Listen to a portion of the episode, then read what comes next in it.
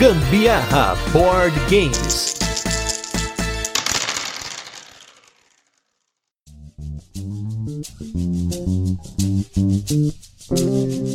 Fala galera, beleza? Tá começando em mais um Gambiarra Board Games. Mais uma vez estamos aí com um turno de comentários nos bastidores, que é uma série de casts que nós estamos fazendo aí com o pessoal da indústria e do mercado de board games para falar para você de curiosidades do que acontece aí por trás de toda essa indústria de jogos de tabuleiro, do que você aí que tá na sua casa, você tem aí o jogo, mas atrás desse jogo tem tanta coisa acontecendo, tanta coisa interessante que acho que vale muito a pena a gente explorar todas as facetas do que pode acontecer antes do board game chegar na sua casa. E hoje nós vamos falar de uma coisa que não é exatamente quando o board game antes de chegar na sua casa, mas depois que o board game ele sai da fábrica, que ele sai da editora, ele tem que chegar para você de alguma forma, né? Seja via marketing ou seja via um evento, né? Porém, a gente sabe que aqui no Brasil o board game ele não é tão desenvolvido e uma indústria que ela faz parte desse desenvolvimento, uma parte crucial para desenvolver o board game para novos jogadores ou até para jogadores que já estão no hobby conhecer novos jogos aí forçando esse ciclo a continuar, sempre são os eventos, principalmente os eventos que ocorrem de forma mensal. Não sei se na sua cidade, você que está nos ouvindo, tem algum tipo de evento, mas hoje a gente vai falar de dois eventos que acontecem, um, o maior evento mensal do Brasil, que acontece em São Paulo, e um evento de um canal excelente que vocês já conhecem aqui, que acontece em Curitiba. Então, eu vou primeiro apresentar aí quem são os nossos convidados da vez. Na minha esquerda, ele que tá voltando mais uma vez para gravar com a gente,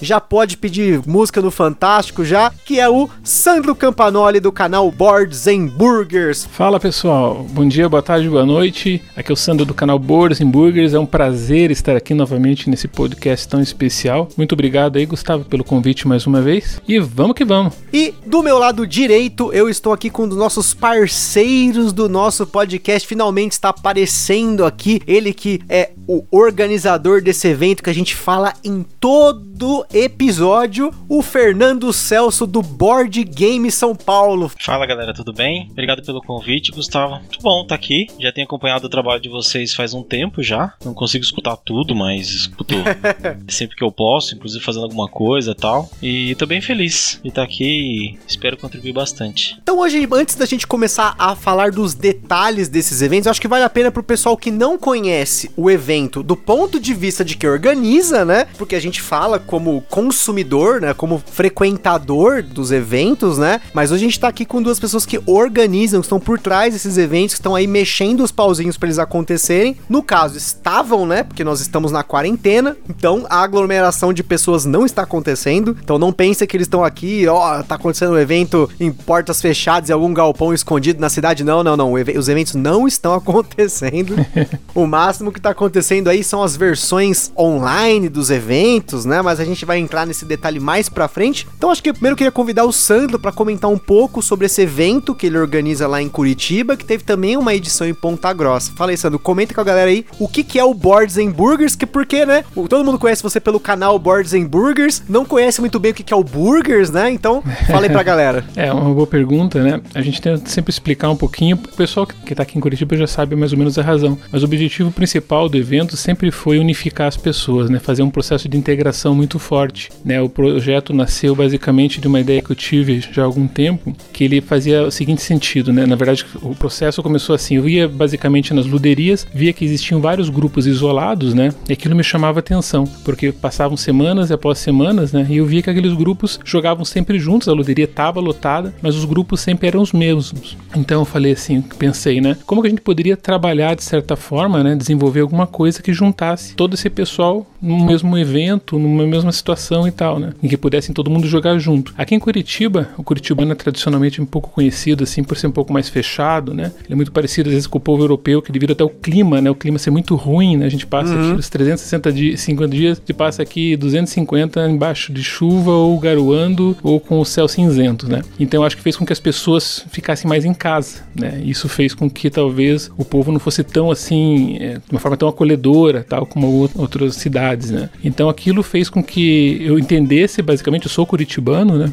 Eu nasci aqui em Curitiba, então sabia basicamente que tinha que fazer um trabalho um pouquinho ali de base, né, para tentar reunir todo esse pessoal. Então faltava alguns elementos ali que a gente tinha que a gente pensou juntos, né, e tal como poderia agregar de certa forma começar um evento e que chamasse atenção. Só que a gente tinha na cabeça que não queria um evento público aberto para todo mundo no princípio para poder entender mais ou menos como que funcionaria isso, né? Porque quando você começa um evento, você se abre para todo mundo e a coisa não dá certo, então é ruim, né?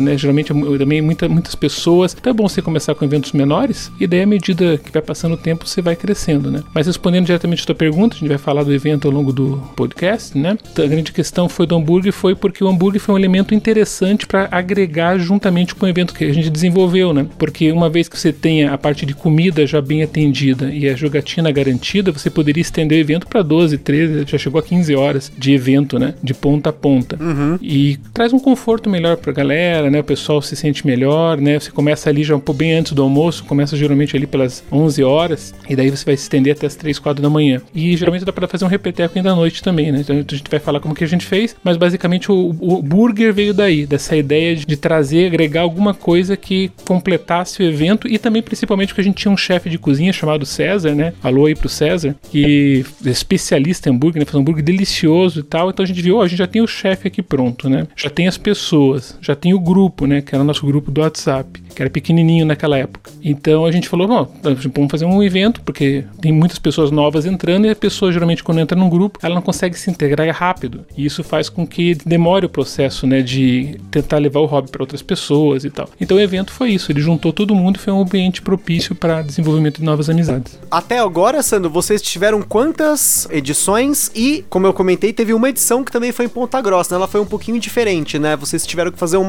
logística diferente, né? É, então, o que aconteceu foi que o evento primeiro foi um evento pequeno, né? um evento aí para foi quase 40 pessoas, porque o objetivo justamente era fazer um teste. A questão da limitação de pessoas, ela foi acontecendo, a gente foi aumentando o tamanho à medida que crescia o evento, né? Então, como era um evento privado, né? Nunca foi um evento público, até hoje ele não é um evento público, né? Para você participar do evento, teoricamente é muito fácil. Você entra no nosso grupo, né? Que hoje está no Discord e tal, quem é de Curitiba, né? E, e entra lá e a gente pretende fazer o grupo nacional agora tal, né? Já é uma novidade que eu vou antecipar aqui. Mas hoje o, o grupo ele tá meio fechado, então, porque nasceu assim, né? Ele foi assim, porque depois também veio o Trello, depois a gente pode comentar um pouquinho do Trello, que ajudou nessa questão também de jogatina, né? Então, como todo mundo era da cidade, tava todo mundo concentrado ali, né? Fez com que o evento ficasse mais privado. E o objetivo do evento sempre foi fazer uma coisa com mais segurança, com muito conforto, e geralmente os condomínios fechados e edifícios, eles fornecem essa segurança que a gente precisava, tem o ar-condicionado que a gente queria, tem as cadeiras super confortáveis, sofás e tal. Então, isso propiciou principalmente que as famílias começassem a vir, né? Então, primeiro começou um evento mais com homens, depois veio as mulheres, assim, que eram as namoradas, esposas e tal. Isso foi muito legal. E eles começou a ficar tão grande, de tanto potencial que a gente foi fazendo terceiro, quarto, quinto, foi aumentando, foi para 60, 65 pessoas, e a gente teve que parar realmente, né, num determinado momento, porque as vagas estavam esgotando em dois minutos, né? A gente abria um link, as pessoas se inscreviam ali no Google Forms, de repente acabava já em dois minutos. Foi o último evento, né? Então, realmente pegou muito, muito forte, porque justamente as pessoas gostam desse modelo de evento em que você vai e também sabe o que vai acontecer, né? A gente pode comentar mais adiante, né, no, no cast, mas a gente desenvolveu algumas estratégias que foram bem interessantes, de maneira que a pessoa se sentisse indo num teatro. Eu sempre falo isso, né? Quando você vai num teatro, você vai já com a tua cadeira marcada, né? Já vai tudo preparado e tal. Só tem que chegar, sentar e se divertir. E o objetivo do evento do Boards Burgers foi exatamente isso. A pessoa não tem que fazer absolutamente nada. Se você não conhece ninguém, se você é novo, chegou no grupo ontem, você já na semana que vem, se tiver um evento, você vai lá e você vai ser assim é, integrado com todo mundo. Você já vai saber a mesa, a cadeira e o host que você vai participar durante o dia inteiro. Você pode variar de mesa e tal, mas enfim, você já sabe que você vai chegar lá e vai ser recebido. Você não tem que conhecer ninguém. E aos poucos, como você senta numa mesa com o host que vai ensinar os jogos, ele traz os jogos e tudo mais, você vai tendo aí um pouco mais de segurança, né? Até para conhecer as pessoas e tal, porque é difícil, eu sei. Quando você é novo no grupo, qualquer grupo, é difícil você se inserir. Aí vai aspecto uhum. cultural, tudo de cidade, né? Mas de cidade para cidades é mais fácil. Mas aqui, principalmente, eu vejo que também isso não é uma questão tanto de cidade. Mas é quando você é novo, você vai entrar, ninguém às vezes te dá um oi, né? E você fica ali meio perdido. Eu vejo nos grupos do WhatsApp hoje, né? Chega um monte de gente nova. Eu não vejo administradores, ninguém né, abraçando essas pessoas novas, né? Simplesmente a pessoa entra ali, fica ali perdida. Se a pessoa é desenvolta, ela vai lá e né, conversa com todo mundo. Se a pessoa não, ela fica tímida, quieta, tem ninguém convida para jogar e tal. Então o evento foi uma maneira boa, porque você pega essa pessoa, abraça ela, coloca dentro do evento, ela não tem que falar com ninguém, conhecer ninguém. Ela vai conhecer as pessoas lá dentro, entendeu? Até uma coisa bacana de falar sobre o que você comentou dos grupos de WhatsApp, né? Realmente, em alguns momentos, eu já entrei em alguns grupos e saí também, porque eu não sou muito tão fã assim de grupo de WhatsApp, mas é, já entrei em grupos de WhatsApp de board game mesmo. E uma das coisas que você comentou que tem muito em comum com o Board Game São Paulo é que no grupo de WhatsApp do Board Game São Paulo, não importa quando, onde, que horas alguém entre, sempre vai ter alguém para oferecer a linguiça. Essa é uma piada interna do grupo.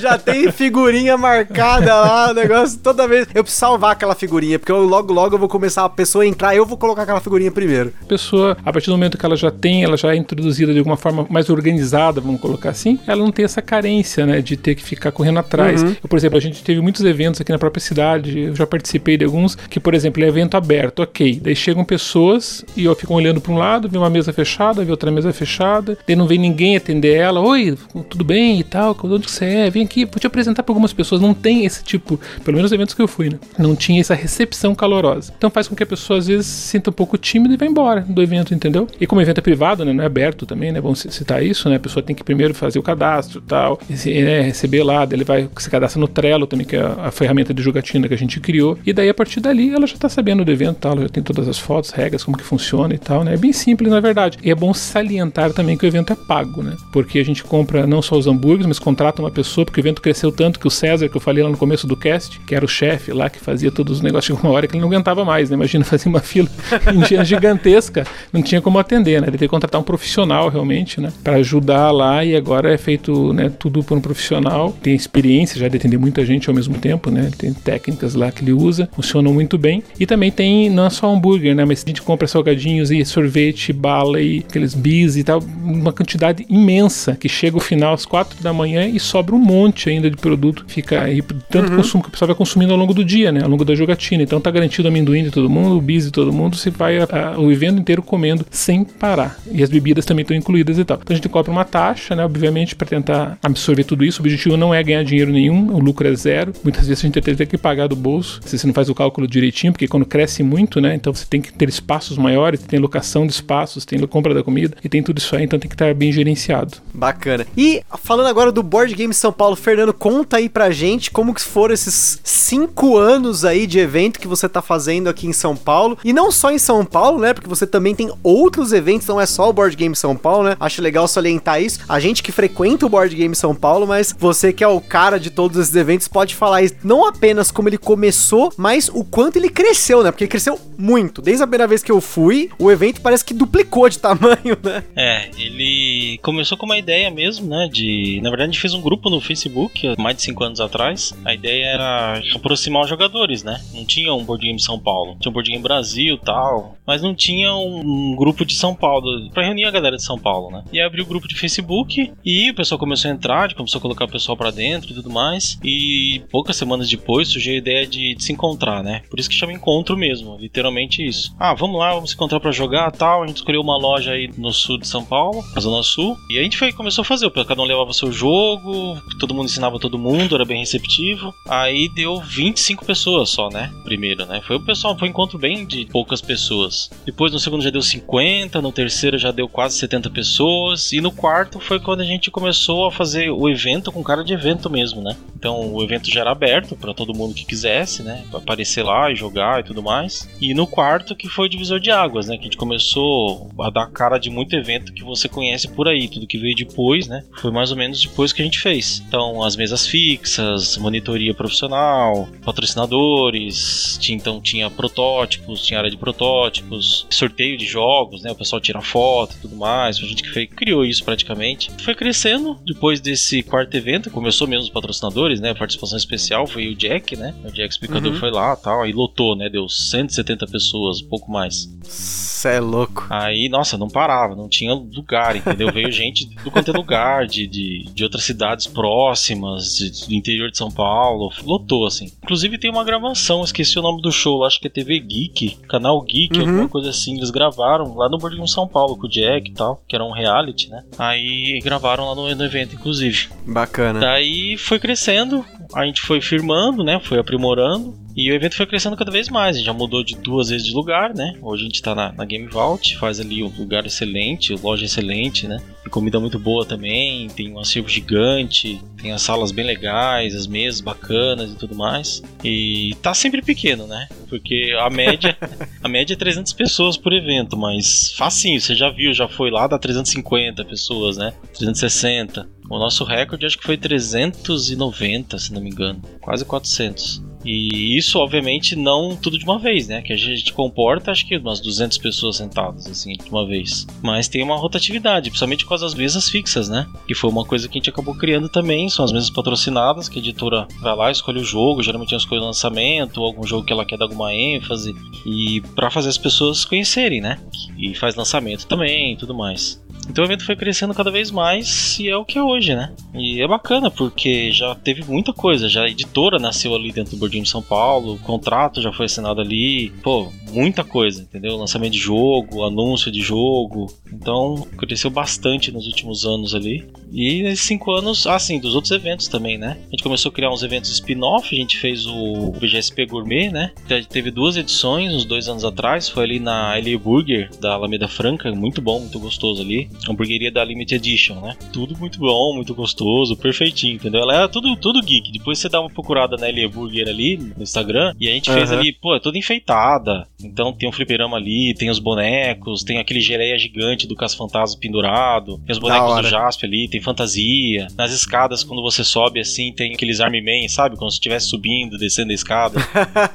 que louco. Lá no segundo andar tem uma sala de Superman. Na parede, assim, de cima tem o juramento dos Lanternas Verdes. O banheiro inteiro é forrado de quadrinhos. É muito legal, assim, o espaço. E a gente fez duas edições do Burger lá, né? Do Gourmet. Burger não, Burger é o seu, Sandro. Do, do Gourmet BGSP. E foi bem bacana também. Foi um evento menor, mas era uma ideia realmente de fazer algo localizado, né? E tem outros, né? Esse a gente até anunciou no começo do ano, né, de fazer um monte de coisa, né? Ia ter o, de uma cervejaria, ia ter um, um só de espaço família, né? Quer dizer, apesar de a gente ter um espaço família no Bordinho São Paulo, a gente queria fazer um evento só voltado pra família mesmo, jogos familiares e infantis, assim. E tem o Mega Encontro também, né? Que vai ser um encontro bem grande ali. Mas todos eles né, foram por água abaixo aqui, né? Por causa da pandemia. Então a gente ficou, Sim, sim. Ficou parado aí, acho que no 57, né? Não teve o 58. Até aproveitando pela tua experiência, fazer uma pergunta pra você. Você falou que o grupo começou também lá no Facebook e tal, ele foi crescendo e tal, e vocês foram crescendo o evento à medida que crescia o número de pessoas, né? A gente tá exatamente nesse momento, né? As vagas esgotam em minutos, então se a gente colocasse o dobro, eu acredito que a gente atenderia o dobro. Só que a questão foi que como que vocês fizeram pra manter o mesmo padrão de qualidade, que o nosso medo é o seguinte, você cresce o evento, mas você tem a tendência de deixar a qualidade um pouco de lado para absorver o maior número de pessoas. Porque não tem como você absorver com o mesmo conforto, seja, né, segurança, você vai pegar lugares maiores, obviamente você vai ter que abrir mão de algumas coisas, né? Como que vocês fizeram essa transição entre um evento pequeno, médio e o grande agora que já tem 300 e poucas pessoas? É, foi bem na, na marra mesmo, né? As coisas foram acontecendo, a gente teve que ir reagindo. Uhum. Os monitores, a gente tem, sempre tem bastante monitores, então os monitores ensinam, né? Tem as mesas também que vão as editoras, os o próprio pessoal da editora, ou vai ainda o pessoal do protótipo. Então, a gente tem bastante gente para dar monitoria para as mesas. E o lance das mesas fixas garante a rotatividade. Então, por exemplo, se você vai jogar ali, tem uma mesa de root, vai, você fala assim, pô, o root demora pra caramba o jogo. A editora quer colocar, as pessoas querem jogar, as pessoas querem conhecer, e a gente faz um modo demonstração do jogo. Então a gente tem isso, porque a gente também presta serviço de monitoria, né, para as editoras lá. Legal. De versão offline do ano passado, a gente tava em sete editoras prestando serviço de monitoria. Os monitores eram nossos e tal. E a gente tem, tem alguns jogos mais longos assim, a gente coloca esse modo de demonstração.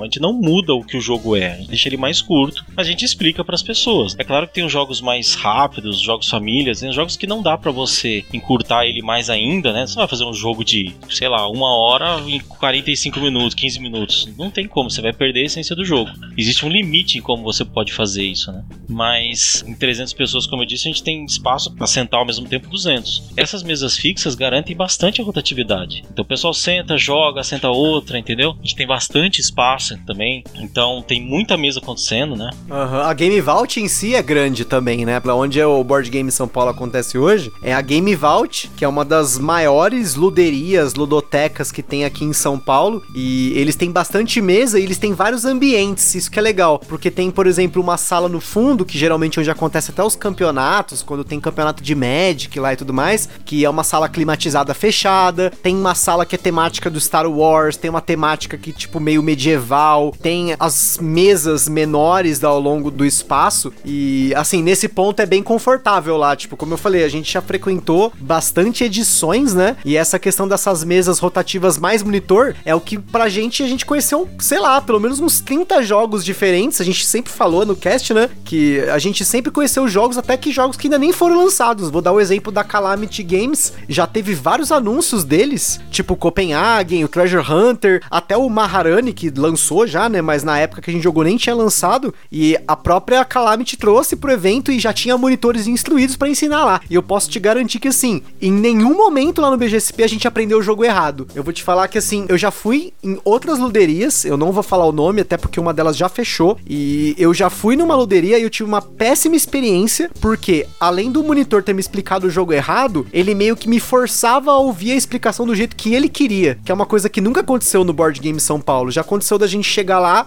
e o monitor falar assim: Ah, eu conheço vocês, vocês vieram aqui da outra vez jogar o México. Agora vocês vão aprender Cusco. Então, como eu sei que vocês já aprenderam o México, eu vou explicar o Cusco voltado para uma pessoa que já sabe, entendeu? Isso é muito legal, os caras estão preparados. Acho que assim, é para mim é uma das coisas mais importantes para uma pessoa que tá entrando no hobby, uma pessoa que tá chegando no evento, é ter uma monitoria preparada, a pessoa saber o jogo e saber te explicar também, porque tem muita gente que sabe jogar, mas na hora de explicar, ah, mas você faz isso aqui, você faz isso, não, não é assim. A pessoa tem que estar tá preparada, né? É o que a gente fez aqui, na verdade, para garantir isso, no último foram 15 monitores, né, mais ou menos para atender obviamente 15 mesas, na faixa de 4, 5 jogadores, algumas com 6. O que a gente faz assim, convida as pessoas para serem, serem hosts, né, ou hostess. Então a gente faz assim mais ou menos mesas divididas por perfil. Então a gente conhece mais ou menos é, através dos cadastros das pessoas e tal, até pela própria convivência, né, de 70 pessoas mais ou menos. Então a gente identifica mais ou menos se o cara é mais Eurogamer, se a menina é mais Trash e tal, né? As pessoas que vão participar geralmente têm um perfil, gente, elas preenchem isso no momento em que fazem a inscrição, aquela que acaba rápido, né? Então ela vai no Google Forms e a gente já faz essas perguntas. Então a gente já sabe mais ou menos o perfil de todo mundo. Daí o que a gente sabe é as pessoas que poderiam ser hosts, porque também não é fácil ser host, né? Você tem que conhecer, como você falou, ter habilidade também para explicar o que muitas pessoas às vezes não têm, né? Isso não adianta, né? Às vezes tem pessoas que sabem muito bem o jogo, mas não têm a didática suficiente, né? E, ou se alongam muito e tal. Então a gente sempre busca pessoas assim que já têm essa, uma certa habilidade, a gente já conhece, né? Explicando, explicam bem e tal. E daí os próprios hosts que levam esses jogos pro evento. Então ele sabe mais ou menos o perfil do público dele que ele vai encontrar. A gente já separou, as mesas são todas mapeadas, então por isso que eu falei, né? A pessoa chega no evento, ela já sabe onde vai sentar, literalmente, né? Ela vai saber a mesa 5. Então lá o Luiz na mesa 5 com o jogo tal, tal e tal. Então ele já sabe tudo que vai enfrentar no dia, naquele dia.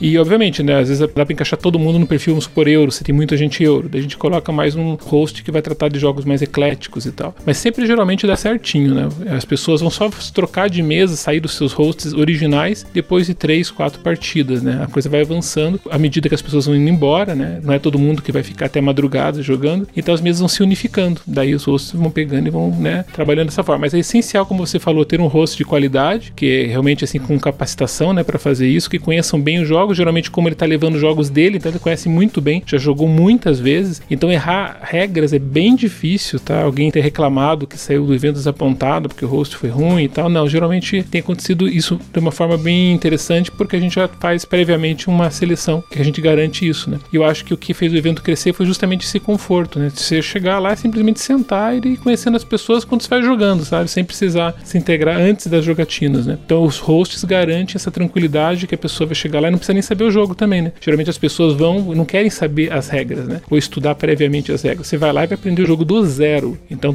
todos eles têm essa instrução, né? A gente passa a instrução para todos eles. São nossos amigos, na verdade, né? Ó, pessoal, vamos trabalhar aqui com todo mundo, mas é, partam do pressuposto que a pessoa não sabe nada. Se souber, é melhor, mas a pessoa tem que ser do zero, porque ali na mesa dele vai ter tantos jogadores iniciantes como jogadores mais experientes. E a gente também faz essa divisão. Geralmente eu gosto de pegar os jogadores mais novatos para integrar eles e tal, né? Eu pego minha mesa, sempre pego os jogadores assim que estão entrando agora no, no, grupo, né? Porque justamente dessa forma a gente consegue fazer com que eles entendam como que funciona o evento, qual é o objetivo e tal. Então levo jogos médios, leve médios, mais ou menos e tal, que é, não, não, chega a ser festivo, obviamente, mas ele tem aquele sabor family, né? Que é mais descontraído, mais rápido, dá um time baixo, então geralmente é mais fluido e você tem uma experiência melhor nas primeiras jogatinas, né? Depois você pode jogar um pesadão e tal, mas no final, pra, né, de madrugada e tal, mas no começo é bom sempre começar assim, até mesmo porque jogos mais leve, leve médios fazem uma integração melhor, né, com as pessoas, né? Então você consegue dar uma risada, você consegue, né, ir lá tomar um refrigerante e tal, isso aqui. Agora o pesadão, aquela coisa que você fica uma hora e meia ouvindo regras, né, um Lisboa da vida, que você vai aquela coisa pesada e tal, e você, né, fica, fica totalmente brain burn, você fica ali, né, naquele processo, né, pensando muito pesadamente, então faz com que você se canse e tal, e geralmente não tem muita interação, não tem muito papo, né, porque todo mundo fica muito concentrado no seu jogo, né, que você tá prestando, são jogos que consomem bastante, né, e jogos mais leves, médios, têm essa propriedade de ser um pouco mais divertidos, né, ser um pouco mais, assim, de maneira de integrar melhor as pessoas. É, o Gustavo falou ali do espaço da Game Vault, a gente monta duas tendas ainda lá, né? Lá fora ali. É verdade, onde é o estacionamento ali, né? É, no estacionamento da frente, monta duas tendas ali. E na próxima a gente vai fechar a rua.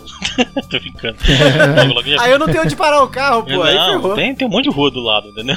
fechar uma só, por enquanto. A gente não vai fechar o quarteirão ainda. Mas com relação a pessoa ensinar, aprender errado e tal, acontece, tá? Não é o ideal, mas acontece. Que bom sim, que você não sim. pegou ainda. Uhum. Acontece o quê? Como a gente recebe jogo das editoras para explicar no evento, às vezes já aconteceu de o jogo chegar na sexta-feira, entendeu? Por mais que a gente já tenha um manual, a pessoa vai lá, é jogo novo, entendeu? O jogo chegando de, de uhum. Kickstarter internacional, assim. Tava chegando, o jogo chegou na sexta-feira, a pessoa já leu o manual, já, sei lá, de repente viu algum vídeo internacional, já viu tudo, mas o jogo chegando pra, pra gente na sexta-feira, sexta-feira, duas horas da tarde, ela tá com o jogo na mão. Então ela vai lá, joga, treina, mas geralmente a gente faz o treinamento durante as semanas que antecedem o Board Game São Paulo, né? É tal história. A gente tá sempre treinando, tem alguns jogos que repetem, então o pessoal tá sempre treinando, o pessoal vai lá na Game Vault mesmo, em alguns outros lugares. Então geralmente é sempre de quarta ou quinta-feira, à noite, né? O pessoal vai lá, treina tal e aprende os jogos. E a rotatividade do que jogo tem que ter, tem que aprender, é muito grande, né? Porque às vezes, tem, que o Gustavo falou, tem jogo novo toda hora, né? A gente sabe sabe disso. E na VGSP tem muita novidade, somente os jogos que não lançaram ainda, né? Sim, sim. O pessoal quer saber, então às vezes o pessoal que joga ali já quer comprar ou já tá esperando e vai criando aquele hype, o pessoal já vai falando um pro outro, isso é bem bacana, porque tem muito jogo no mercado, as pessoas querem conhecer antes de comprar, entendeu? Uhum. E hoje em dia, obviamente, você tem um investimento caro, né, em alguns jogos. Então a pessoa quer opinião, ela quer saber se o jogo é bom, ela quer jogar, ela quer experimentar. Tem gente que joga mais de uma vez ali, tem gente que, que vai, joga no evento, tem mesa que repete. Por exemplo, o Teotihuacan, ele tem repetido nos eventos presenciais, né? Tinha, ele tava repetindo, né? Agora provavelmente talvez não mais. E depois que entrou a expansão. E pô, galera, todo mundo que jogou e queria conhecer a expansão. Né? A gente fez, fez duas mesas, uma mesa normal e uma com a expansão. E lotou, teve lista de espera, teve até a lista de espera do Catan nos últimos eventos teve. Sim, nossa, toda vez aquela mesa de Catan tá lotada, é, né? A gente colocou a expansão navegantes ali, depois a gente colocou a expansão com seis jogadores. E nossa, a galera curtiu pra caramba, né? E Catan, né? E Catan, assim, que é um jogo, não, não menosprezando de forma alguma, mas é porque é um jogo já mais antigo. E conhecido, né? Sim, mas isso aqui é interessante. Isso é uma coisa que a gente tem que ficar atento toda hora que eu sempre falo. Eu já joguei Agrícola, joguei Catan, joguei Carcassonne, joguei tudo. Mas o cara que tá entrando agora no hobby é tudo novo. Para ele, não importa que o Catan é antigo, ele nunca jogou Catan, ele nunca jogou Agrícola. Então o cara já tá jogando, sei lá, vou falar Mombasa, que você tava falando ali, e o cara nunca jogou Isle of Sky, por exemplo, nunca jogou outros jogos mais antigos, o Agrícola. Então a experiência dele, como ele aprende, ele entra no hobby, é diferente. Então, pô, às vezes o Catan é novidade pro cara, e isso é muito legal. É um caminho totalmente diferente do que quem joga mais Sim. tempo ali começou, né? Isso também é interessante ver no ponto de vista do host, ter sabedoria também de colocar esses jogos, né? É, muitas vezes se esquece que Catan, Porto Rico, esses jogos foram que iniciaram a gente. Então, por que não iniciariam novas pessoas com a mesma experiência positiva, né? Porque eu vejo muitas vezes experiências negativas do pessoal que tentou introduzir um jogo um pouquinho mais pesado e a pessoa realmente fica traumatizada. Primeiro, quando a pessoa está começando no hobby, ela fica com muita vergonha de passar ali um tipo de estresse ali, alguma vergonha mesmo, né? De fazer coisa errada, não conhece nada. Então, quanto mais difícil você colocar para ela no momento da jogatina, pior vai ser a experiência. Pode até ser que muitas pessoas, né? Já aconteceu isso, obviamente, pessoas que são bem iniciantes, colocou lá um jogo mais pesadinho para ela, ela se deu bem e tal, foi bem. Mas geralmente a experiência não é muito positiva, porque é muita regra, né? Tem essa questão do downtime um pouquinho mais alto, o tempo de absorção é maior, e a pessoa fica naquele estresse, ela não curte o jogo, porque ela tá sendo colocada à prova de certa forma, principalmente quando joga com pessoas estranhas em, que ela, em eventos, que é o caso, né? Então a pessoa fica ali um pouco constrangida ali, né? De passar vergonha por algum motivo tal, não entender uma regra, fazer uma jogada errada. E não tem problema nenhum, porque todo mundo faz, né? Regra que a gente falou assim pode estar errado de alguma forma, mas desde que não estrague o evento, ela não tem problema, né? Você não vai ter problema nenhum se, se não estragar a própria jogatina, né? Porque às vezes você vai errar um detalhezinho ou outro, mas não influenciou muito na experiência, então tudo bem, positivo, vamos bola pra frente, né? Então acho que é importante o host ter essa sabedoria de tentar entender mais ou menos o perfil do jogador, se era iniciante, e colocar os jogos corretos para que aquele evento seja uma experiência extremamente positiva, porque daí a pessoa vai voltar e vai levar para outras pessoas. E é o objetivo nosso, acho que como geradores de conteúdo, como organizadores de evento e tudo mais, é propagar o hobby, né, para todo mundo, né, para o país aí, né, fazer com que as editoras cada vez vendam mais, as lojas vendam mais e realmente o nosso hobby seja próspero. Né, acho que é o objetivo de todos comentando sobre o catálogo do evento, né? Até o, o Fernando tava comentando sobre ter o Catan e também ter novidades e ter essas mesas, né? Eu até tava fazendo uma média aqui, né? Eu tenho os registros das jogatinas que a gente fez nos Board Games São Paulo e a média de jogos novos que eu joguei no Board Game São Paulo é cinco jogos diferentes por evento. Então, o último evento, inclusive, foi o que eu joguei menos jogos. Eu conheci nesse dia o Loser, o Planet, o Luxor e o protótipo do Carnavalesco. Então, assim, você vê que são jogos, por exemplo, Luxor. Luxor já é um jogo da Calamity que já tá há bastante tempo no mercado, né? Mas a gente não tinha jogado, então pra gente foi uma experiência muito legal, tipo, porque eu gostei pra caramba do jogo, mas eu não tinha jogado ele ainda. E o Planet e o Loser eram jogos, na verdade, assim, o, o Planet ele já tava saindo pela Paper Games, Porém, o Loser, ele só foi sair mês passado. Então, tipo, a gente teve uma experiência em fevereiro de um jogo que só foi sair agora, que é uma das vantagens que eu acho muito boa desses eventos, principalmente, né, do caso do Board Game São Paulo, que é o que eu frequento, que é você ter contato com jogos, não apenas jogos que já estão no mercado, que são jogos pra galera começar, esse contato que os primeiros jogadores vão ter no evento, porque tem muita família que vai no evento, casais que vão no evento, você vê que ali o cara viu no, provavelmente no Facebook, alguma indicação, apareceu lá. Você vê que o cara nunca jogou nada. A gente dividiu mesa com um casal uma vez para jogar Gnomópolis, que eles nunca tinham jogado nada. Eles apareceram ali, jogaram com a gente, né? O monitor integrou a gente Tava eu e a Carol e esse outro casal, os dois casais jogaram ali, nunca tinha se visto na vida, mas você vê que também tem esses jogos que a gente tá tendo contato lá, que são jogos que não, nem tem no mercado, né? Nesse dia aí do Loser, inclusive, a gente só não teve contato com o Prehistory, que foi um jogo assim que se eu tivesse tido contato naquele dia, eu já tinha comprado lá atrás, eu só fui pegar uma cópia dele semana retrasada. É muito legal. Porque a mesa tava cheia, tipo, a gente chegou no evento, um casal entrou na mesa com outro casal junto de amigos ali, e dali pra frente, mesmo sendo uma versão demonstrativa que o Fernando comentou, né? Que eu já joguei vários jogos no, no Board Game São Paulo que, por exemplo, Spirit Island, que é um jogo de 3 horas. A gente jogou, tipo, a primeira era lá, né, para conhecer o jogo. Isso. E, pô, me encantou o jogo. Aquilo ali, entendeu? Eu, como criador de conteúdo, por mais que a gente jogue aí pelo, sei lá, tem uma coleção grande já, grande não, vai, tá chegando a 100 jogos por aí, mas a gente conhece muito jogo, muito jogo, muito jogo. Os eventos para nós foram fundamentais para conhecer jogos que nós compramos na nossa coleção. É. E isso é, acho que é muito bacana de, de se comentar, né? E isso é, é, um desafio, né? Porque tem que estar preparado pro público que já está no hobby, que não está no hobby, né? Sim, sim. Tem bastante. Fora que tem um acervo lá, né, da Game Vault, sei lá quantos jogos sim, tem. Sim, Tem mais de 300 jogos, não sei quanto que tem lá. E jogos lançamentos, jogos mais antigos. E o pessoal às vezes quer jogar e tem as mesas livres, né? Mesas livres, o cara pega o jogo lá, senta e joga.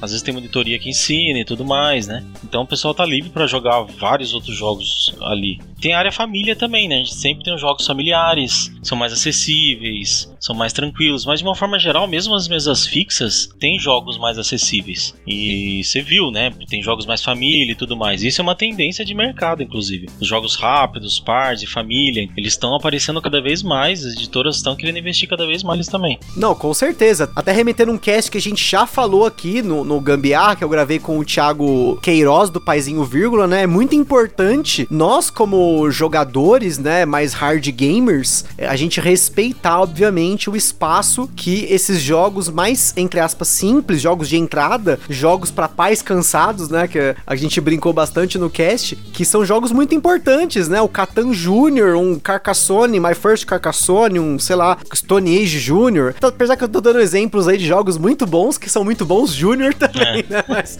é, falando assim de jogos de party games, de family games, que assim, muitas vezes, já falei isso nesse cast também, mas só reforçando, porque no evento esse jogo também tem espaço. Muitas vezes a galera fica meio decepcionada quando uma editora anuncia um jogo mais simples, vamos dizer assim, do que ele queria, né? Vai acontecer. A editora, ela varia o catálogo, tem muitas editoras aí, a gente sempre fala do, do catálogo da Paper Games, o catálogo da MeepleBR, o catálogo da Conclave, o catálogo da Devir, são editoras que têm uma variação dentro do catálogo muito grande. Tem desde o jogo para o cara jogar com os filhos, jogo para criança, até os jogos para os hard gamers, né? Para os pro players, enfim, né? Você pode ter na sua coleção aí de catálogo, desde taco, gato, cabra, queijo, pizza, a Lisboa, que é o meu caso aqui, inclusive. é por isso que nos, durante os eventos é uma oportunidade grande para as editoras e para as lojas estarem presentes, né? Prestigiando, patrocinando esses eventos, porque ali tá todo tipo de pessoa, né? E muitas vezes você quer testar ou você quer mostrar esses jogos que são mais party, são jogos mais família, os jogos que vão funcionar assim num grupo maior de pessoas e ali você tem o teu pessoal para fazer o playtest ali na, depois do lançamento do jogo, vamos colocar assim, mas fazer a jogatina, né, fluir de uma forma mais efetiva, né? Ou seja, ela pode testar ali mesmo a efetividade do jogo dentro daquele grupo e tal, se funcionou bem e tal, enfim. São várias formas que o evento pode ser utilizado de uma forma mais sábia, né, para playtest, como eu falei, assim, no caso de designers que querem lançar jogo ou no caso das editoras que querem ver como que foi aquele jogo tá saindo, né, junto a um grupo família, ou junto a um, um pessoal mais novinho, ou um pessoal já mais sênior. Então ali você tem todo tipo de pessoa. Então você pode organizar, você convida as pessoas no mesmo momento ali, ó, vem aqui um pouquinho, vamos fechar uma mesinha desse tipo de jogo e tal, ver o que você acha. E assim a gente vai conseguindo desenvolver nosso público-alvo também, né, para determinado tipo de mercado que a gente queira atingir com um jogo ou outro, né. É, eu acho que é muito fácil um jogador que está começando, por exemplo, aliás, fácil não, né? É muito natural o caminho que ele vá conhecendo jogos mais aprimorados. Alguns vão ficar lá no Pard, no Family, às vezes até pela faixa etária tal, pelo tipo de pessoas que ele joga, mas eu vejo muitas pessoas indo para os jogos mais pesados ou jogos mais Ameritrash, né, jogos mais elaborados. E o cara começou com Pard, com Family. Uhum. E, e, o público é muito diverso. Tem as pessoas que não, só jogam Eurogame. Tem os Eurogames lá, os a gente chamava antes de arrastador de cubo, né? Agora já não, é, agora não é mais é, não é mais cubo, né? Porque agora esses meeples estão quase falando já. Então, tudo muito bonito agora e tudo mais, tudo bem legal. E, e tem aqueles caras que falam, não, só vou jogar Eurogame. Mas a quantidade de pessoas que eu vejo que são flexíveis, que joga de tudo, são muito maiores que eu vejo inclusive no evento. Tem os caras que vão direto lá e quer jogar Eurogame. Beleza, joga. Mas eu não vejo assim muita restrição assim. E tem aqueles, acho que é mais fácil as pessoas que só jogam os jogos leves do que as que só jogam os jogos mais pesados. Acho que é mais fácil isso. Impressionante também como o pessoal novinho chega no evento, né? conhece esses jogos, fica encantado porque vê toda a questão social também, né? Que o evento tem, né? De integrar pessoas. Vamos supor, a pessoa não tem muitos amigos, vai no evento desse e sai com 10, 15 amigos, né? É, novos. Isso então, é Isso, isso faz com que ela se encante de uma forma que eu já vi entrar no grupo várias pessoas assim que ficaram zeradas de jogo, não tinham jogo nenhum, e depois de seis meses já estavam com 50, 60 jogos. Inacreditável. É. tem muita gente assim, tá? Muita gente assim. É, quando você começa a jogar, você vai comprando de tudo, né? E o evento é, nossa, o evento é uma. Esse momento, eu até comento no meu vídeo lá de colecionismo que eu lancei semana passada sobre isso, né? Alguns, algumas dicas minhas de ter sofrido tanto, de ter feito exatamente isso. Quando eu comecei, comprei de tudo, até jogo que eu não gostava, tava tudo muito fora do meu perfil. É. Comprei de tudo, foi comprar, gastei zilhões, caixas e caixas chegando aqui em casa. É bonito, é novo, tá aqui, tá, tá já É, tá não, comprei aquele robô rally, comprei, comprei muita coisa que não tinha nada a ver comigo. Daí eu fui ver como que é a regra do robô rally. Deixa eu ver aqui. Ah, não, não gostei, vou vender. É. Entendeu? Eu não estudei o jogo para comprar. Eu pegava e comprava assim, porque achava bonitinho. Ah, esse aqui é um pouco estratégia, tem movimento aqui, pá, grid. É, vamos comprar isso aqui. Daí depois, quando eu ia ler as regras, não gostava do jogo, não queria nem jogar. Aí é legal o pessoal às vezes que vai no evento, o pessoal fica zoando, né? Fica brincando. Eu já viu ali mensagem no, no BGSP também e tudo. Aí eu falo assim, putz, ainda bem que eu não gostei desse jogo, cara. Nossa, que a gente tivesse que comprar. Achei que ia comprar isso, de novo. Isso. A galera vai no evento às vezes fala assim, putz, joguei, gostei, vou ter que comprar. Não tem jeito. E é verdade, o Board Game São Paulo já nos salvou de comprar jogos que não tinha a ver com o nosso perfil também. Uhum. Não foi só, tipo, cheguei lá, vi o jogo, gostei, comprei. Teve o contrário também, tipo, joguei o jogo, assim, o jogo é legal, eu entendi o público-alvo, que é uma coisa que eu sempre tenho internamente, para mim todo jogo funciona para alguém. Se para mim não funciona, para outra pessoa funciona. Então eu sentei, joguei, eu falei, pô, legal, esse jogo é legal, ele funciona para um, esse grupo de pessoas, ele não funciona para mim. E já aconteceu sim, mais de um jogo que eu tava no hype, eu tava acompanhando, eu tinha visto vídeo, falei, nossa, esse jogo deve ser muito louco, muito legal, muito maneiro, eu quero ter ele na minha coleção. E aí, chegar no evento, jogar o jogo e sair de lá com aquela, tipo, sensação assim, ufa. Isso tá acontecendo também muito agora, né, com o período da pandemia, fez com que as pessoas que mesmo que não gostavam de jogar online, estão jogando cada vez mais, né? Isso fez com que os grupos, eu vejo assim, uma movimentação para jogar online lá no grupo é incrível, né? Nunca pessoas que nunca sequer consideraram o fato de jogar online estão jogando porque agora é uma saída interessante, né? E começaram a exercitar lá, quebrar aquela curva de aprendizado inicial que tem, né? Muita gente tem resistência de pegar um teclado, um mouse e ir lá entrar num Tabletopia ou no Tabletop Simulator lá e começar a aprender do zero, tudo aquilo, né? Mas como agora a pandemia veio, não tinha outra alternativa, né? O pessoal teve que encarar esse aprendizado e passaram por isso aí tranquilamente, agora viraram grandes apreciadores de jogos online. Eu acho que isso vai ajudar bastante dentro do que a gente estava comentando, de conhecer o jogo antes, é utilizar as plataformas digitais, né? Porque imagina, você não tem custo nenhum, você convida quantos amigos você quer, você tem à disposição, acho que no Tabletop Simulator, pelo que eu vi, a última pesquisa e tal, era em torno de 3 mil jogos. Você tem disponível, basicamente você tem tudo lá, né? Disponível para o que você quiser conhecer e tal. Só chamar um amigo, dois, três amigos ali, pronto. Você vai exercitar o jogo. Ah, legal, tá, não gostei desse jogo. Ou gostei muito, vou comprar. Então é uma boa alternativa. Eu acho que no passado não estava tão assim em evidência, porque as pessoas tinham essa resistência, né? Obviamente vai continuar isso depois da pandemia. Obviamente é muito melhor jogar pessoalmente. Isso não tem comparação o nível de experiência, porque tem a questão social que está envolvida. Mas eu digo assim, para conhecer os jogos, assim, como forma de ter esse primeiro contato, né? Eu acho que é sensacional a plataforma para ser utilizada assim dentro desse propósito, né?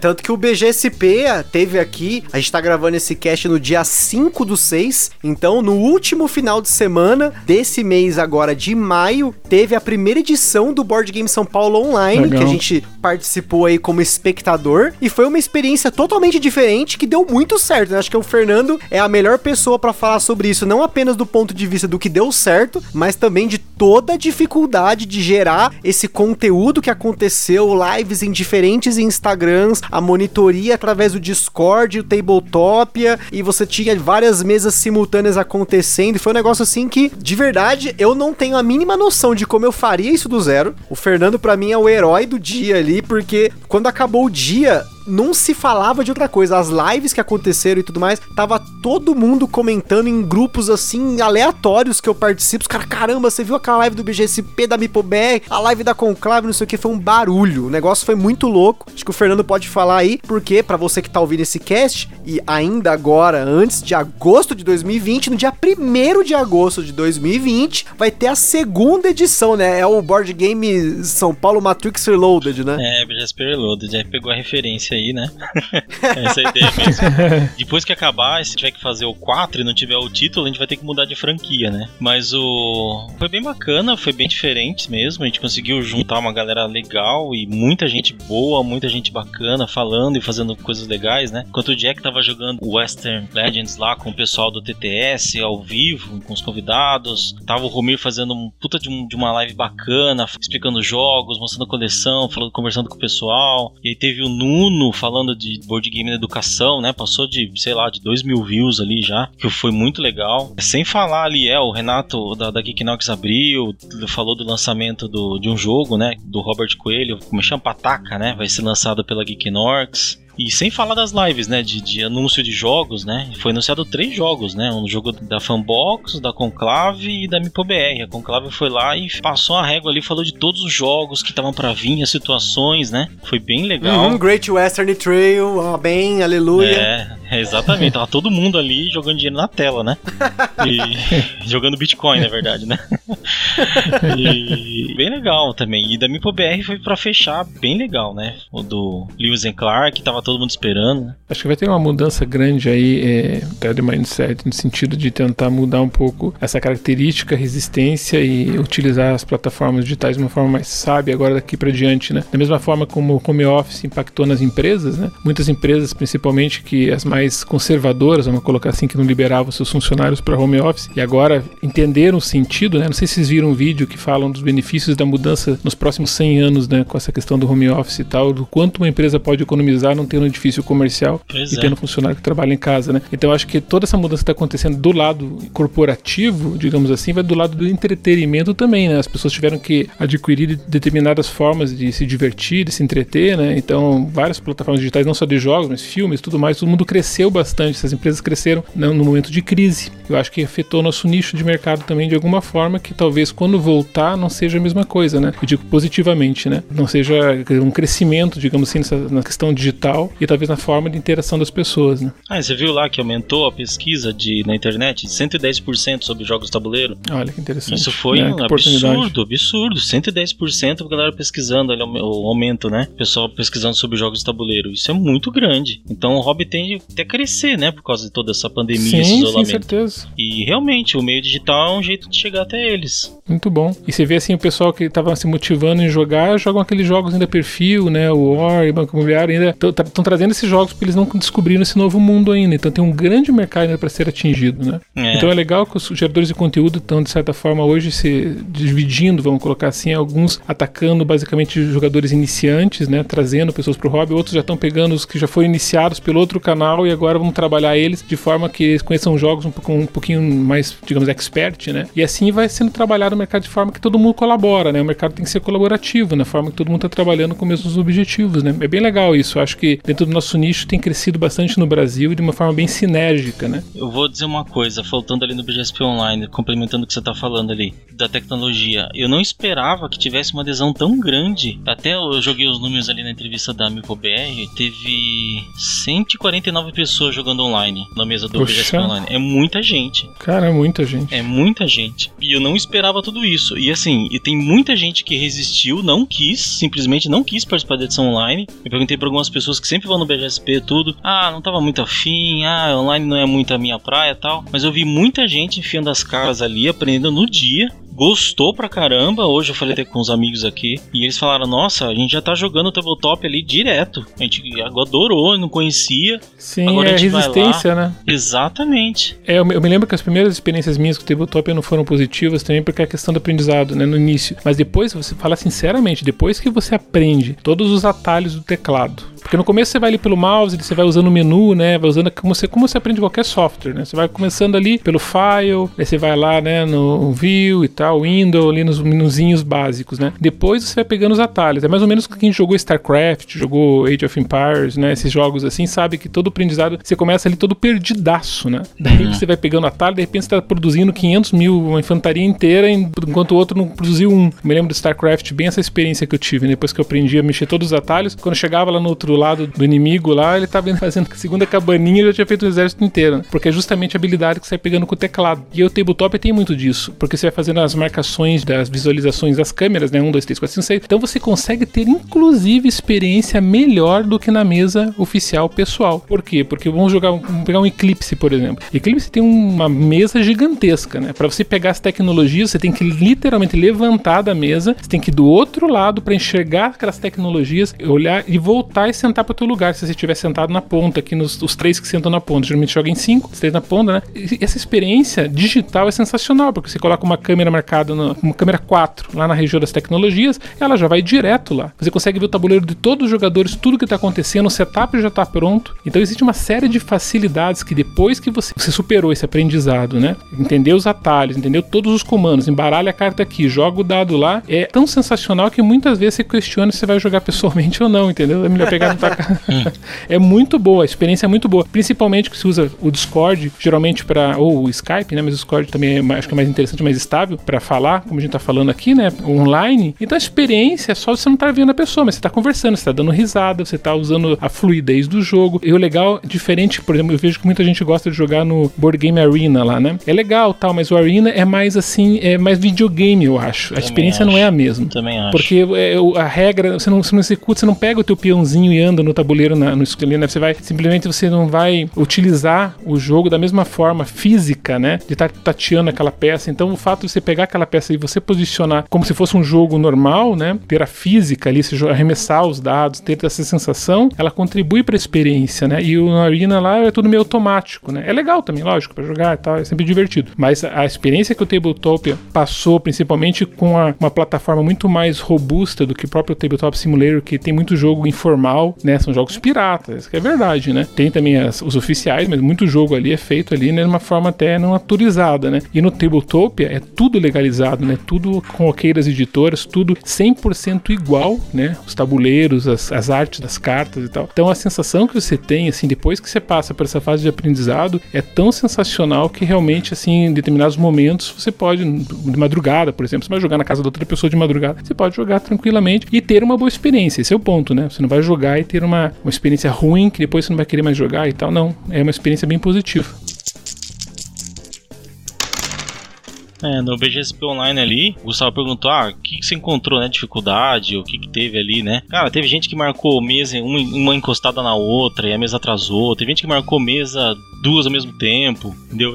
Fui eu nos áudios falei, cara, o que, que você tá fazendo aí? Não é pra você tá na outra mesa já? Ah, então, eu coloquei aqui, mas eu achei que fosse acabar. Eu falei, ah, então tá bom, né? Deixa eu liberar a vaga da outra mesa lá pra outra pessoa jogar. Mas, de uma forma geral, o pessoal se entendeu bem, né? A gente fez o esquema pela planilha lá. Fluiu muito bom, assim, muito bem. Você via a planilha do. que a gente fez pela planilha, né? Do Google, né? Então uhum. eu tava aqui acompanhando as lives, acompanhando com os monitores e tudo mais. Aí você via as planilhas assim, ó, mexendo, preenchendo, preenchendo, entrando gente, mudando. De repente, nossa, e o Discord também, lotando, né? Isso foi muito legal. Foi uma coisa assim que me surpreendeu, assim, a adesão. Eu tava até preocupado, né? Que de repente, falei, bom, não sei, né? Se a galera toda vai. que tinha. Acho que confirmaram 301 pessoas no evento do Facebook. falei assim, bom, se todo esse pessoal tá confirmando, não acho que todo mundo vai querer jogar, né? De repente o pessoal tá confirmando que vai participar dos sorteios ou das palestras e tudo mais. Mas no fim teve muita gente, eu fiquei bem surpreso. E durante o processo todo, a gente tem 15 monitores né, do BGSP também, fixos, assim, né? Uhum. Sem contar os demais que a gente chama e tudo mais. Eles também tiveram uma certa resistência e acho que foram só sete que foram pro online. Deixa eu confirmar aqui.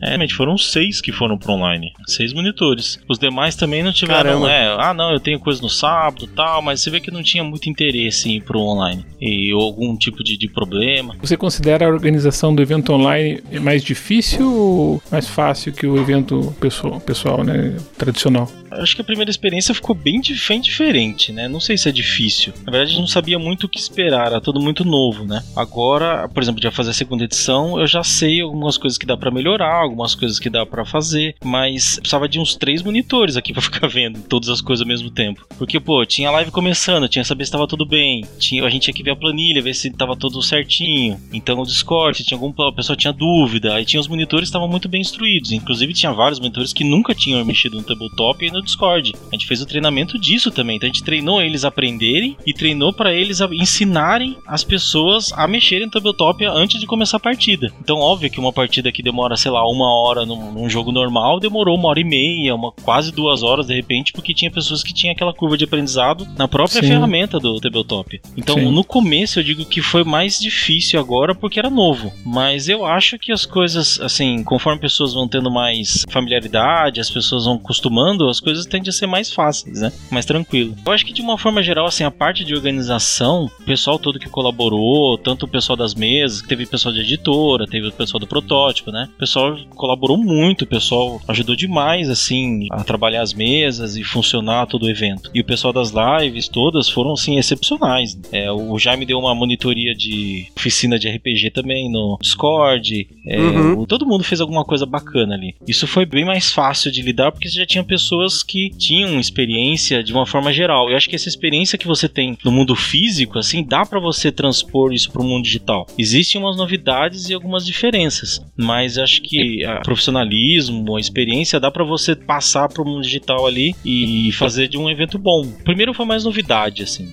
É, vamos ver agora como vai ser. Eu tô bem curioso para ver como vai ser a Gen Con, né? Agora com toda digital aí, como que vai ser as palestras e as apresentações e das editoras. Vai ser interessante. Vai ser também uma mudança aí grande, né? Na, na visão, Sim. na forma de levar informação, né? Conteúdo e tal. Acho que vai ser uma coisa interessante a nível de futuro também, né? Não, eu achei bacana, do, por exemplo, do BGSP, que para mim, assim, foi o que deixou tudo claro, porque no site do BGSP você tinha lá certinho a agenda e aonde você ir. Por mais que, assim, eu me senti, até brinquei aqui em casa, que eu me senti que eu estava indo em vários lugares diferentes fisicamente, em salas diferentes, né? Porque a gente teve lives que aconteceram em diferentes locais, Instagrams e tudo mais, assistiu o Discord e tal. Então, a logística do evento para mim, ela foi muito, é, lógico, a logística física, ela tem complicações, você tem trânsito, você tem que levar jogo de um lado pro outro, montar mesa. Porém, a logística digital, por mais que ela seja diferente, a dificuldade no final das contas é sempre logística, né? Organizacional, né? é. né? Você tem que levar o pessoal de um lado pro outro,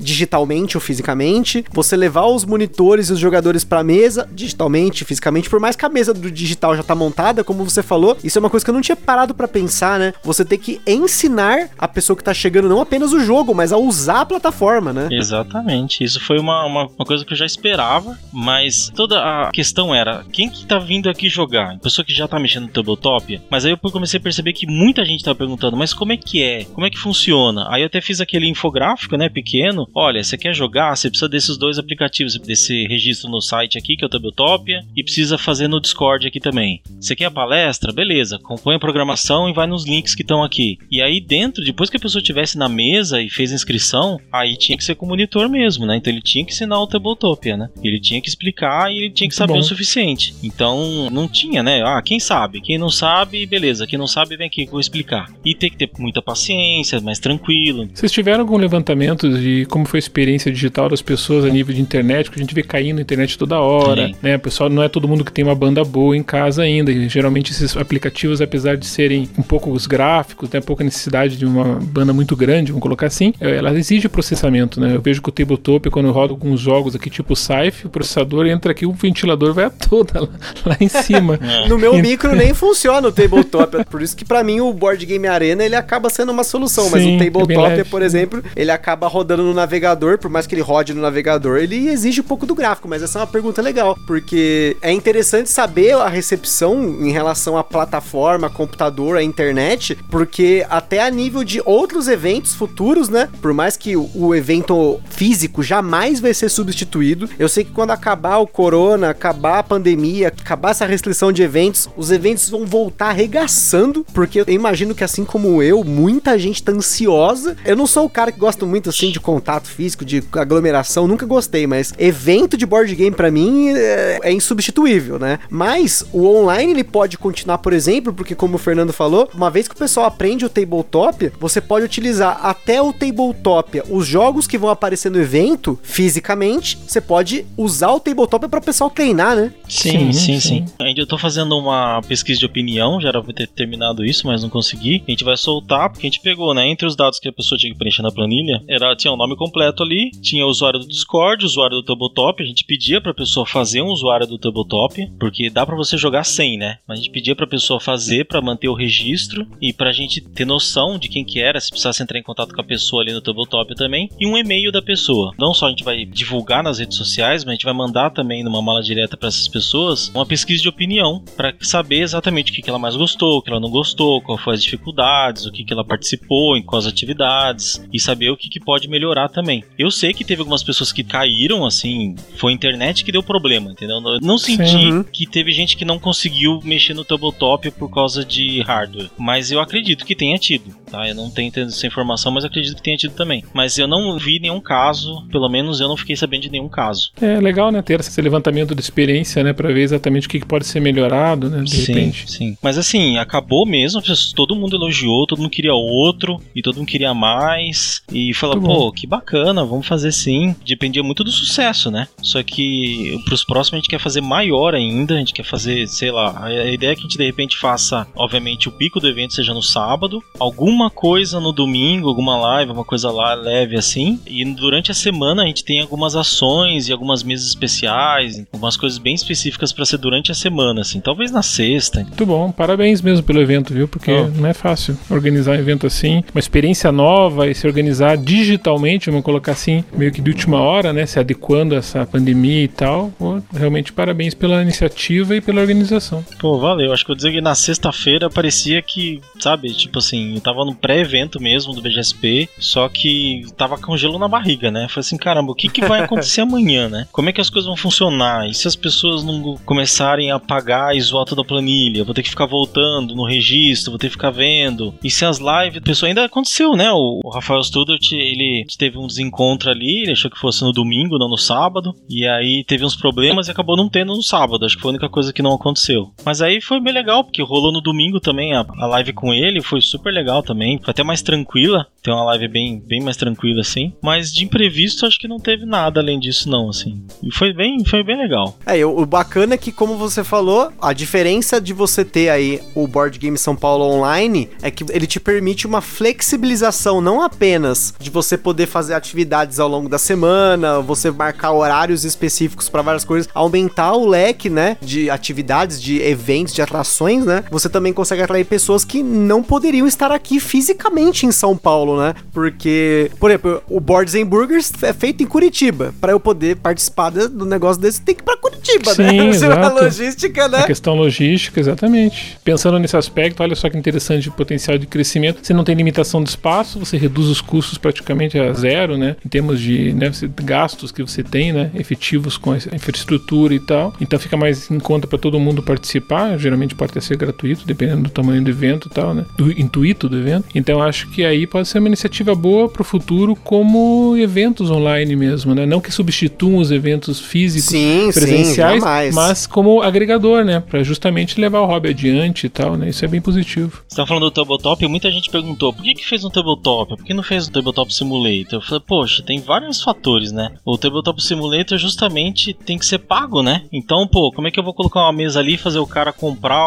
sei lá, 40 reais? O Tabletop ele é mais fácil para você colocar jogos de independentes, é muito mais acessível, tem toda aquela experiência realmente de tabuleiro. Então eu queria que, que fosse o máximo possível parecido com o tabuleiro ali e tivesse uma experiência que, que remetesse a um evento, né? Então achei bacana. E uma pergunta, como vocês fizeram daí para adequar, porque tem muitos jogos no Tabletop ali que é pago também, né? São, tem que ter assinatura premium para acessar, né? Por exemplo, você quer jogar em quatro pessoas, às vezes o livre está limitado em alguns jogos, né? E em determinado número de jogadores. Por exemplo, dois jogadores você consegue jogar a grande maioria. Agora, se coloca três, quatro, já tem que pagar. Como que vocês superaram essa dificuldade? Né, a gente foi pesquisando mesmo. Fui pesquisando as mesas, os jogos que equivalentes às editoras que tinham aqui. Vou dizer, a gente tem muito pouco, viu? Jogos uhum, equivalentes à editora sim. que tem aqui que seja muito acessível lá. Essa é a diferença principal. É. Putz, é, a gente ia colocar um Spyfall ali pra Paper Games, né? Que Spyfall é muito uhum. legal. E só que lá a limitação era três. Três pessoas. E o resto era tudo uhum. premium. Falei assim, pô, meu, acabou, né? Spyfall tem que ser mais gente. Só três pessoas não tem nem graça. E, e o legal da assinatura, até para usar, né, pro futuro e tal, é, não sei se todo mundo sabe, tem conhecimento, né? Mas a assinatura premium, quando você faz, desde que uma pessoa seja premium, ele, ele pode convidar outros, né? É, sim, sem, sim. sem custo nenhum.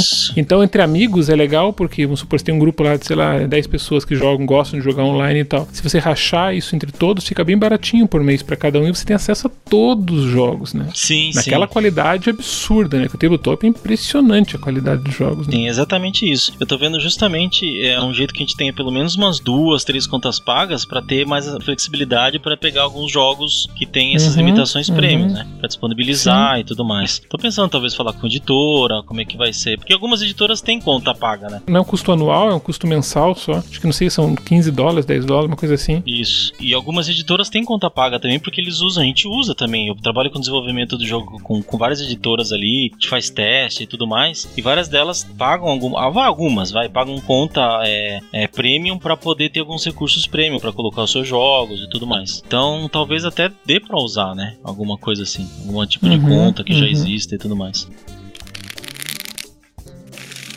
Bom, agora até pra gente fechar aí, tem que ficar muito claro para as pessoas que estão ouvindo esse podcast que muitos de vocês que às vezes tem aí um evento na sua cidade, por mais que seja um evento de 10, 15, 20, 50, 100, não importa a quantidade de pessoas, é sempre importante você prestigiar esses eventos porque, como a gente comentou aqui ao longo do cast, eles são fundamentais para você apresentar jogos para novos jogadores, porque a gente sabe que aqui no Brasil a relação valor do jogo versus o salário mínimo, por exemplo, a gente não pensa nisso, né? Muitas pessoas não pensam nisso, mas é uma razão muito alta. O jogo ele é caro, se você for pensar no salário mínimo versus um, um por menor que seja o jogo, né? Mas para você escolher até para comprar um jogo, você tem hoje uma gama muito grande, mesmo que o Corona tenha freado um pouco os lançamentos, mas ainda assim no mercado em si a disponibilidade de jogos é muito grande. Você tem um catálogo de jogos já no Brasil extremamente bom, rico, jogos muito variados. Então, o evento é importante para a pessoa que está chegando no hobby conhecer e ter uma primeira experiência.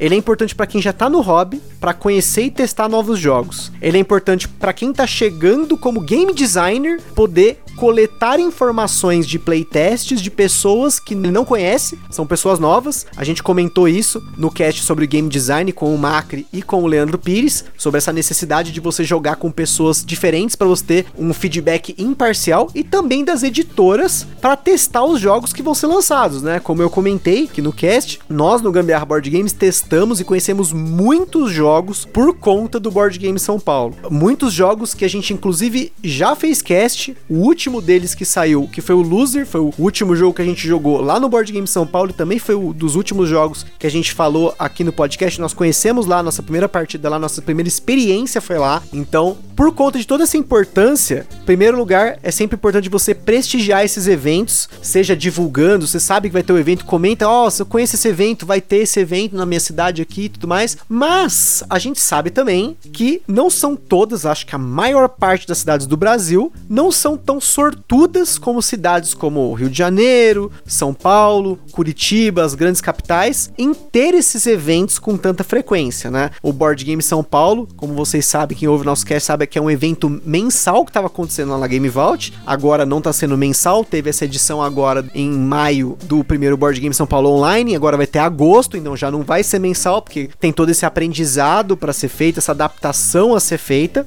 mas você tem cidades que nem tem eventos, né? E muitas vezes a pessoa ouvindo esse cast, ela pode querer começar um evento. Então, nesse momento de pandemia, você já tem uma alternativa aí que o, tanto o Fernando comentou do que ele fez, mas como o Sandro deu aí vários exemplos de experiências que a galera teve do grupo dele, de você poder começar um evento na sua cidade de forma online, né? Não necessariamente você precisa estar fisicamente hoje para organizar um evento para pessoas da sua cidade, do seu bairro, às vezes pessoas da sua escola, né, da sua faculdade. Você tem aí todo um aprendizado que você teve aqui agora, de você ter uma planilha, por exemplo, para organizar as mesas, você fazer a reserva do pessoal, aprender o jogo antes, aprender as regras, testar o jogo online. Mas eu queria que tanto o Sandro quanto o Fernando dessem dicas pro pessoal que, por exemplo, tem aí na sua cidade, não tem um evento, como que você pode começar isso, talvez até com seus próprios jogos, ou até como você abordar uma loja, uma editora, para ter um aí pelo menos um patrocínio, uma ajuda para começar o seu evento, para ser também um divulgador dentro do nosso hobby, que quanto mais gente, obviamente, tiver acesso a ele, mais jogos vão ser vendidos, maiores as tiragens, menores os custos e assim, né? A gente evolui para ter um, um mercado aí a um nível europeu, como é o caso da Itália, como é o caso da França, da Alemanha, né? Então, dentro das dicas que eu poderia dar, né, que surgiram efeito pra gente, principalmente nas cidades que não tem eventos, como o Gustavo falou, como primeira dica eu colocaria assim, crie um grupo, que seja no WhatsApp, que seja no Telegram, ou seja em qualquer outro, no Discord, mas que seja mais focado dentro da tua cidade. Hoje eu vejo muito grupo, mas eles são todos nacionais. Então é legal, lógico, interação nacional, muito bom, né? Só que a questão é que você tendo um grupo mais fechado na tua cidade, você consegue ter interação entre pessoas que podem jogar uma com as outras. Então isso propicia que você comece os primeiros eventos, né? Então eu colocaria, cria um grupo assim menor, mas dentro da tua cidade, não que você vai largar os outros, você pode absorver todos ao mesmo tempo, né? E você também utilize uma ferramenta que seja possível fazer essa interação entre os membros. O que, que chama de ferramenta? A gente usou o Trello. Se você falar do Trello aqui, ia ser um podcast inteiro só para falar dele, porque é, foi uma coisa interessante que a gente desenvolveu aqui e surgiu um impacto muito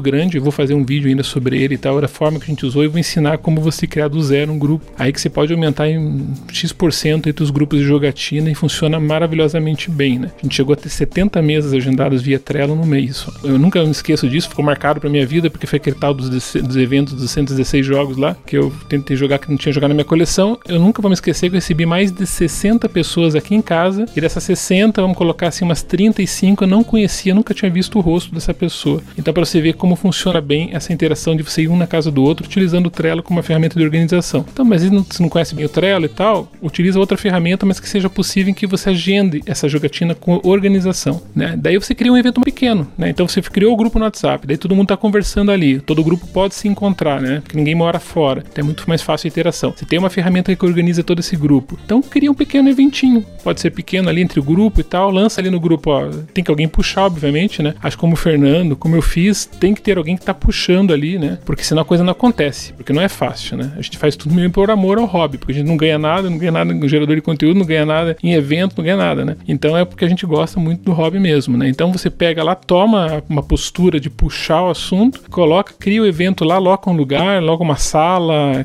ou como a gente fez, um condomínio fechado. Geralmente você vai ter um amigo que tem um apartamento lá, que tem um salão de festas, lá que cabe lá 50 pessoas, geralmente, 30 pessoas. Pronto, já, já tem um lugar. Agora escolhe o que, que vai ser aí, talvez uma coisa que mantenha essas pessoas durante um bom nível de tempo, né? Porque o evento não chega ali e cabe, né? As pessoas vão embora e tal. Para que tenha interação, porque eu acho que o principal objetivo do evento é ter essa interação. Porque se a pessoa chega, ela chega no evento, ela fecha lá a mesa com os amiguinhos dele lá, a panelinha, né? Eu sempre me assumi o lado de quebrar todas as panelas aqui de Curitiba, né? Tanto que a gente foi pegando vários grupos pequenos, de vários grupos de WhatsApp, de tudo que é lugar, a gente reuniu num único hoje que tá com 200 pessoas mais ou menos. Então, o que acontece?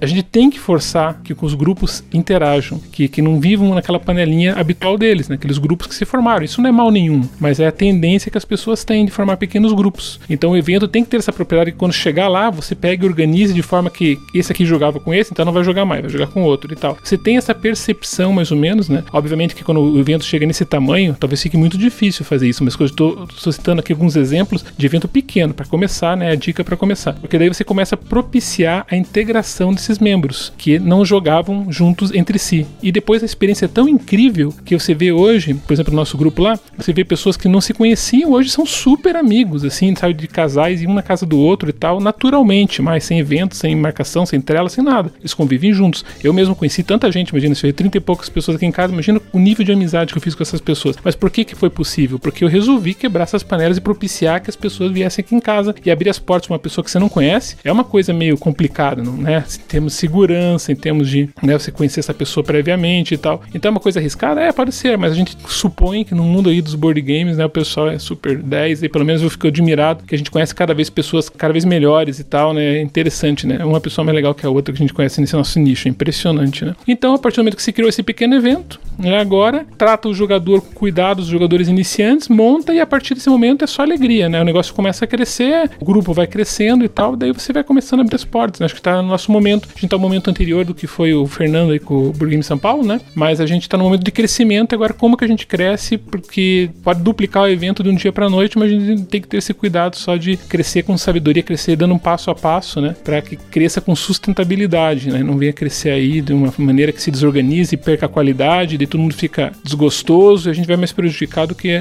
contribuir. Por isso que esse é o nosso cuidado principal. Acho que seriam essas minhas dicas aí para as cidades que ainda não têm evento e que tem as pessoas com iniciativa e que queiram aí puxar um determinado grupo de amigos, um, um grupo maior para fazer um evento aí e levar o hobby adiante. Eu acho que é mais ou menos por aí mesmo. Eu acho que dá para fazer, inclusive, redes sociais é bem importante. É um jeito de fácil de chegar. O VGSP começou pela rede social, né, no Facebook, cinco anos atrás. Eu acho que é você tentar realmente fazer um grupo, seja no Facebook ou puxar o pessoal pelo WhatsApp mesmo, como o Sandro falou. Acho que isso é legal fazer desse jeito. E se você tiver loja também, inclusive, se tiver uma loja na cidade, vai na loja, leva o pessoal para lá. É muito bacana você tentar alguma loja de um pessoal bacana, que tem um espaço legal, que abra para isso, né? Também valoriza a loja ali. Sei lá, comes e bebes, geralmente a loja tem, né? Então, pô, consome as coisas na loja lá e tenta conhecer as pessoas por ali também. Ou se não tem loja, de repente, vai pro espaço público, uma praça de alimentação, um outro lugar ali, sei lá, um Sesc da vida, lugares que tenham mesa, né? Você consiga começar a reunir esse pessoal e aí é o que o Sandro falou mesmo, vai juntando o pessoal, vai conhecendo,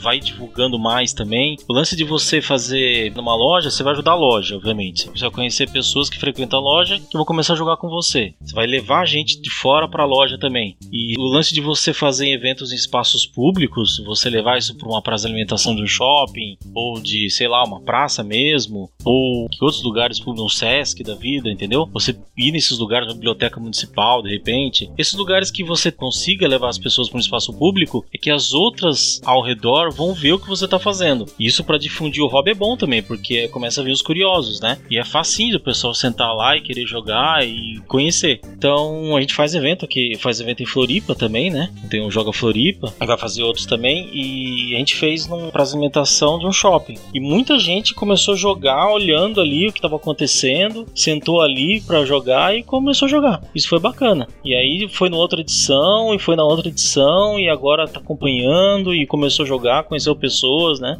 É tua história. Quanto mais você difundir, conversar, mostrar, né? É mais fácil de você continuar. É, demanda existe, né? Sim. Pode ter certeza disso. A gente fez o evento em Ponta Grossa também, que foi o último agora. Imagina, uma cidade super pequena, né, e tal, comparado com Curitiba. E o pessoal organizou-se de uma forma tão grande, né? Eu fui lá participar junto com eles, e tal, até pra prestigiar, né? Era o primeiro Boards Burgers lá, e realmente foi um sucesso tão grande, eles se organizaram tanto, que chamou tanta atenção, assim, que lotou também da mesma forma, né? É, o pessoal que organizou lá, o Renan, Diego e tal, né? Fizeram um trabalho excepcional. A coisa aconteceu naturalmente, só convidando, abrindo, dessa forma como a gente tá falando, como o Fernando tá falando, é exatamente isso, né? Formou esse grupo e tal, um grupo que joga, vai crescendo, crescendo, de repente a coisa duplica, triplica. Essa demanda é, existe, só depende das pessoas tomarem iniciativa. Acho que esse é o ponto. E o resto vai acontecendo por consequência, né? Ser bem amigável uhum, também, uhum. ter o pessoal para explicar, saber os jogos. Aí o resto uhum. vai embora. Ah, uma coisa que você falou que é interessante, você falou assim, pô, acho que quando acabar tal lance de corona e tudo mais, os eventos vão bombar. Cara, você não tem noção da quantidade de mensagens que eu recebo,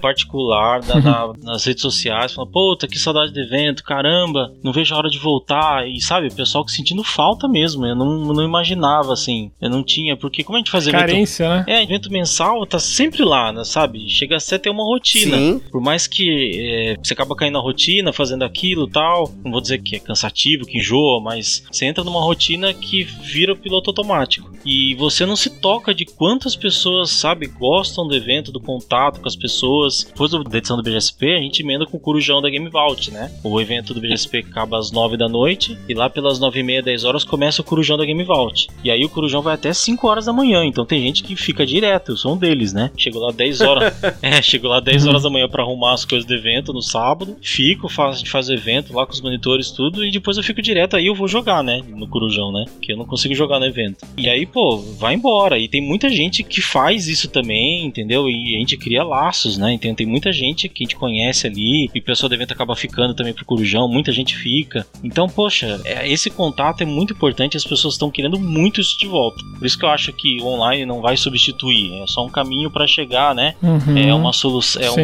um, um complemento, é, né? Um complemento. Exatamente, é uma alternativa para algo que a gente não tem solução, como eu disse até pouco tempo atrás ali, e pode se tornar uma alternativa mais comercial, de repente, uma alternativa, né? Mas o, os eventos realmente, o pessoal tá sentindo falta e vão precisar deles, né? O mercado precisa deles, sem dúvida nenhuma. É por isso que é importante para quem tem uma ideia, por exemplo, de querer começar um evento na sua cidade, você começar a se preparar para esse retorno. Logicamente que é, até uma coisa muito bacana que eu vi no Instagram da São Jog, né? Que a partir de agora, obviamente, até a questão da higienização dos jogos, a forma como as pessoas vão manipular tudo daqui para frente vai mudar, né? O cuidado vai mudar. As pessoas nessa pandemia elas aprenderam alguns costumes de higiene que até mesmo, por exemplo, em países como o Japão, onde é natural usar máscara, por exemplo, é natural. E também, obviamente, a partir de agora, imagino que até mesmo para os eventos né, para quem tem jogos de tabuleiro, que empresta jogos, ludotecas, luderias, né, vão ter que a partir de então começar a ter esse cuidado, porque a gente não sabe se algum dia vai acontecer outra pandemia dessa. Ela nem acabou, mas a gente tá pensando aqui, né, com otimismo que ela tá para acabar e que vai ter a vacina e